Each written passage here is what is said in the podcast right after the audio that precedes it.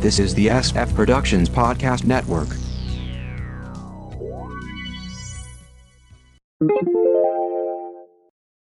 The Kinescope Initiative, Episode 99. A sitcom review in chronological order.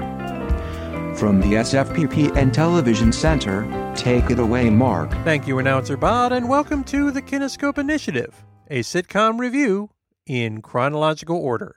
Let's continue with the sitcoms of 1979. get up each day. That's what life's all about. Go to work and we work and we work till we work it out. We can't lay in bed.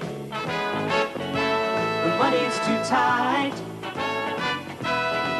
So we work and we work and we hope that it works out right. Working Stiffs premiered on CBS on September 15, 1979. A story of two janitors who wanted to move up in the world. Both would do so, if only in real life. James Belushi and Michael Keaton starred. The boys worked at a building owned by their uncle, played by Val Bisoglio. Phil Rubenstein played their boss. They lived over a cafe with Allan Arbus as the owner and Lorna Patterson as the waitress. There was also a recurring character played by a young Paul Reubens, aka Pee Wee Herman. We'll hold off on Belushi's bio until we get to his much better known sitcom, and we covered Michael Keaton in episode 81 for All's Fair. Val Bisoglio, as you might suspect, played a lot of Italian American roles. He had TV runs on The Doctors, Rollout, Quincy M.E., and The Sopranos, along with a lot of guest roles. He may be best remembered as the father in Saturday Night Fever. Phil Rubenstein would go on to a recurring role on Hill Street Blues in the films The Rose, Star Trek IV, and Robocop. He passed in 1992. Allan Arbus worked as an RV photographer in the 1940s and ran an ad business for a time along with his wife, Diane Arbus. When they broke up, he decided to try acting and got regular or recurring roles on The Gangster Chronicles and The Four Seasons, as well as films Americathon and Volunteers, but is far better known as Major Sidney Freeman, Hawkeye Shrink on MASH. Arbus passed in 2013. Lorna Patterson had a relatively short showbiz career. This was one of her first roles, and she would go on to Good Time Girls and starred in the Private Benjamin TV series. She did some voice work into the mid 90s and got the role of the singing stewardess in Airplane. She converted to Judaism and, after taking courses in the subject, became a cantor. Working Stiffs was very much a show about slapstick and physical comedy. Obviously, the leads had the talent to pull it off, but its competition, Chips and the Ropers, doomed it to only nine episodes, only four of which actually aired.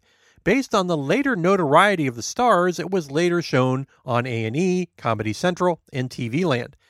Found an episode on YouTube, the opening theme is fairly generic, as we see the boys race to work only to find out it's Sunday. Don't they need janitors then, too? The show feels very much like standard Miller Milkis fare. It is a Paramount show. There's a lot of waka waka humor. At one point, Belushi's character makes a meal wearing a stereotypical chef's hat. We get some drama. The pregnant waitress's boyfriend walks out on her. Jim's character offers to marry her instead. Then she goes into labor, so we get the classic TV having birth in a strange place bit. I found myself more interested in the classic pinball machines in the background at the cafe.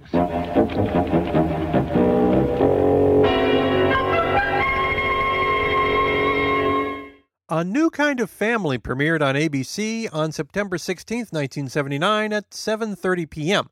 A variation on the Brady Bunch with budgeting instead of love.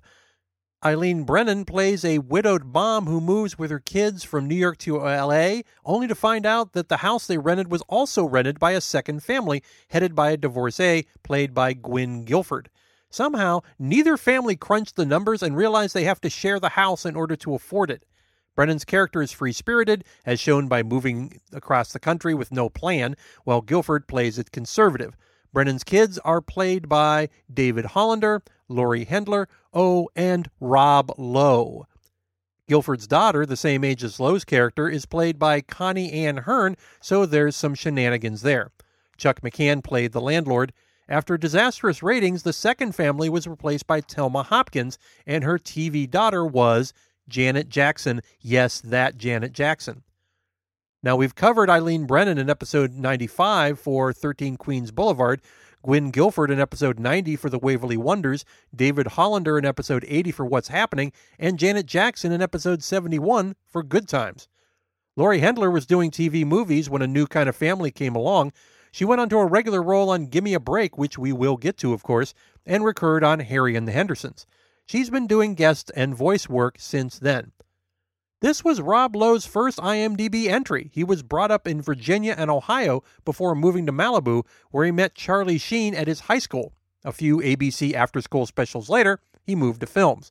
The Outsiders, The Hotel New Hampshire, Oxford Blues, St. Elmo's Fire, becoming a member of the Brat Pack, About Last Night, Square Dance, and a Golden Globe nomination, and Wayne's World, returning to TV and Thursday's Child, another Golden Globe nomination, The Stand, The Lion's Den, Beach Girls, The West Wing, with an Emmy nomination and two Golden Globe noms. Dr. Vegas, he left West Wing for that. Brothers and Sisters, Californication, Parks and Recreation, literally his best role. You, Me, and the Apocalypse, Moonbeam City, The Grinder, Code Black, Wild Bill, and the upcoming 9 11 Lone Star. Later films, Mulholland Falls, Austin Members and Gold Member, Thank You for Smoking, Behind the Candelabra, another Golden Globe nom, The Interview, plus voice work on Family Guy, Young Justice, Moonbeam City, The Lion Guard. You may note a big hole in his career caused by a 1988 sex tape scandal, but it's clear he got over it in time. Chuck McCann got his start in kids' TV, an apprentice on Captain Kangaroo, years doing local kids shows, The Puppet Hotel, Laurel and Hardy and Chuck. McCann did a great Oliver Hardy and co founded tribute organization The Sons of the Desert and The Chuck McCann Show. He also made appearances at amusement parks in the New York area. McCann had a long career in voice work. Cool McCool, The World of Hans Christian Andersen, The Plastic Man Comedy Adventure Show, Captain Caveman, Drac Pack, Space Stars, Pac Man, The Get Along Gang, Galtar and the Golden Lance, G.I. Joe, Ring Raiders, Gummi Bears, DuckTales, TaleSpin, Attack of the Killer Tomatoes, Where's Waldo, Toxic Crusaders, All New Dennis the Menace, the 1994 Fantastic Four as Ben Grimm, Iron Man, The Powerpuff Girls, The Garfield Show, and Adventure Time. and that doesn't include dozens of guest voice roles. He also made the live action Far Out Space Nuts alongside Bob Denver, other live action TV work, Santa Barbara, Boston Legal, and a lot of variety shows and guest spots, plus films The Heart is a Lonely Hunter, Silent Movie, Foul Play, Robin Hood Men in Tights. People my age and older might remember him in the Right Guard commercials. Hi, guy. McCann passed in 2018. Telma Hopkins started her career as a backup singer at Motown, working with the Four Tops, Marvin Gaye. She's the one in Isaac Hayes' theme from Shaft. Shut your mouth. Just talking about Shaft. Hopkins and Joyce Vincent Wilson were chosen to back up Tony Orlando as Dawn. They released 16 top 40 singles and had a successful eponymous variety show.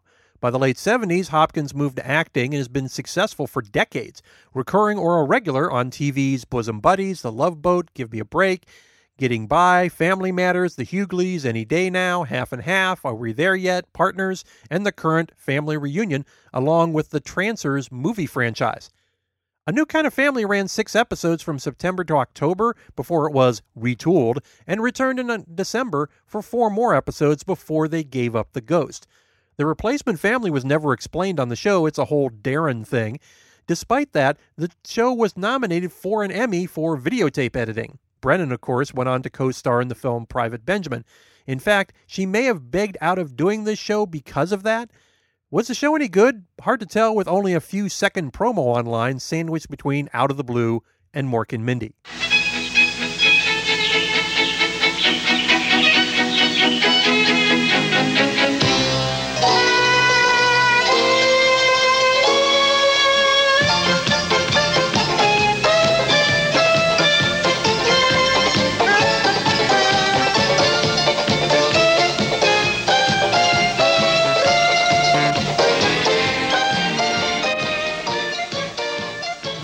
Resort premiered on CBS on September 19, 1979 at 8 p.m. A resort in the Catskills is staffed by college students played by pre-med Larry Breeding, bookish Zane Lasky, tubby Walter Olkewicz, and snobby Ray Underwood. Stephanie Faracy plays an heiress who runs away from her fortune to be a pastry chef. Robert Costanzo plays the manager, and John Fujioka, a stereotypical chef. We covered Larry Breeding on episode 92 for Who's Watching the Kids, Robert Costanzo on episode 89 for Joe and Valerie, Zane Lasky in episode 82 for The Tony Randall Show. Walter Olkewicz had a long career as a character actor playing schlubby, befuddled guys, mostly in guest roles, with recurring or regular work on Wizards and Warriors, Partners in Crime, Dolly, Who's the Boss, Night Court, and Grace Under Fire. He was also involved in Twin Peaks as well as films 1941 and The Client. Ray Underwood, as opposed to murderer Kevin Ray Underwood, had a short career. This was his only regular role, dropped into a small set of guest gigs.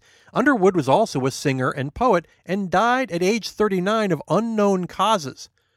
Stephanie Faracy graduated from the Yale School of Drama and first worked on the New York stage. A few TV guest roles and TV movies later, she got a role in Heaven Can Wait and Scavenger Hunt.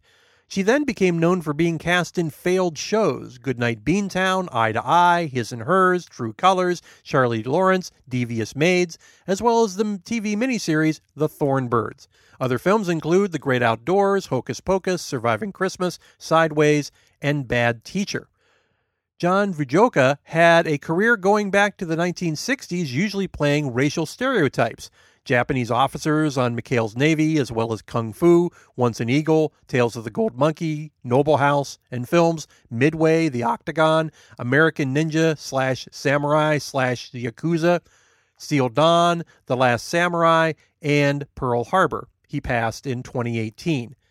The Last Resort was the first show created by Gary David Goldberg, who would go on to The Bronx Zoo, Family Ties, Brooklyn Bridge, and Spin City. He'd already been a producer on The Tony Randall Show and Lou Grant. This first outing was not a hit, running for a few weeks, then pulled, returning in December for a total of 15 episodes. Unlike most MTM flops, I actually found an episode, although with terrible video quality, on YouTube. The opening theme goes from hoity toity to wacky jazz. The humor is very broad. Judd Hirsch guest stars with a bad Jewish accent, and there's a ton of psychology jokes.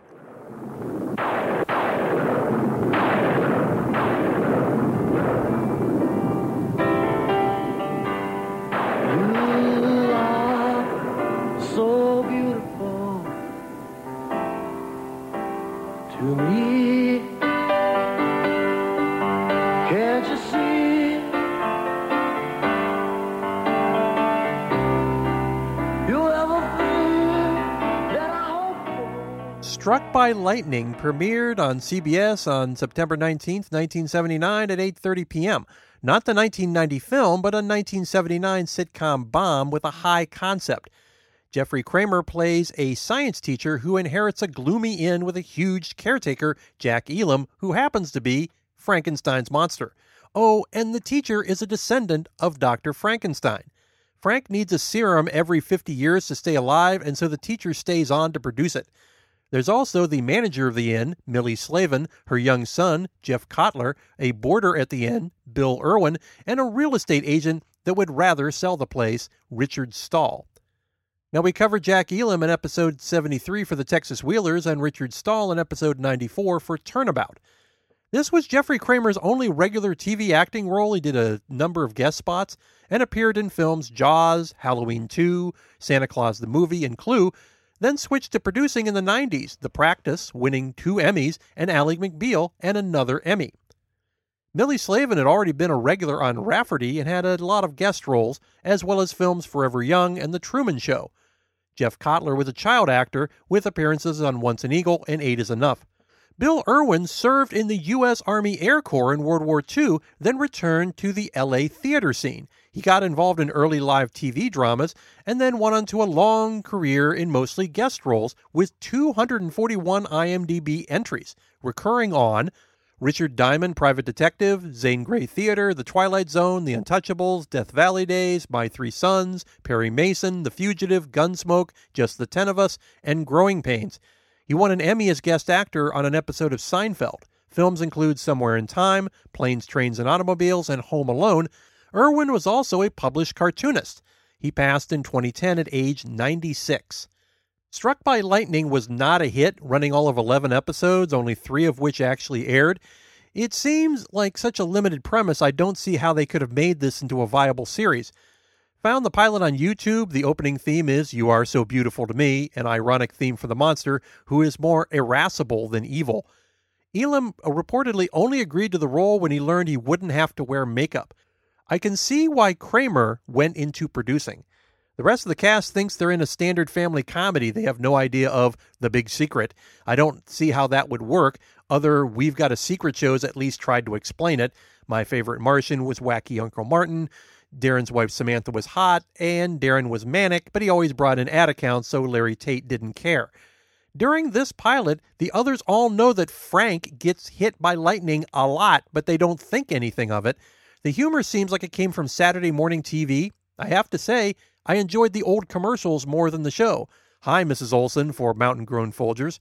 In summary, Mel Brooks and Gene Wilder did it much better.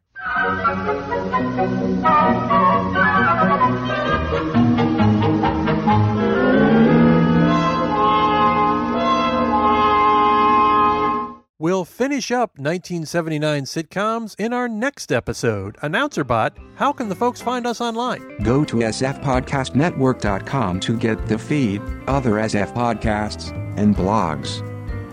Subscribe by your favorite podcast catcher and leave us a review. You can email sfpodcastnetwork at gmail.com. Like us at facebook.com slash sfppn. Follow us on Twitter at sfppn.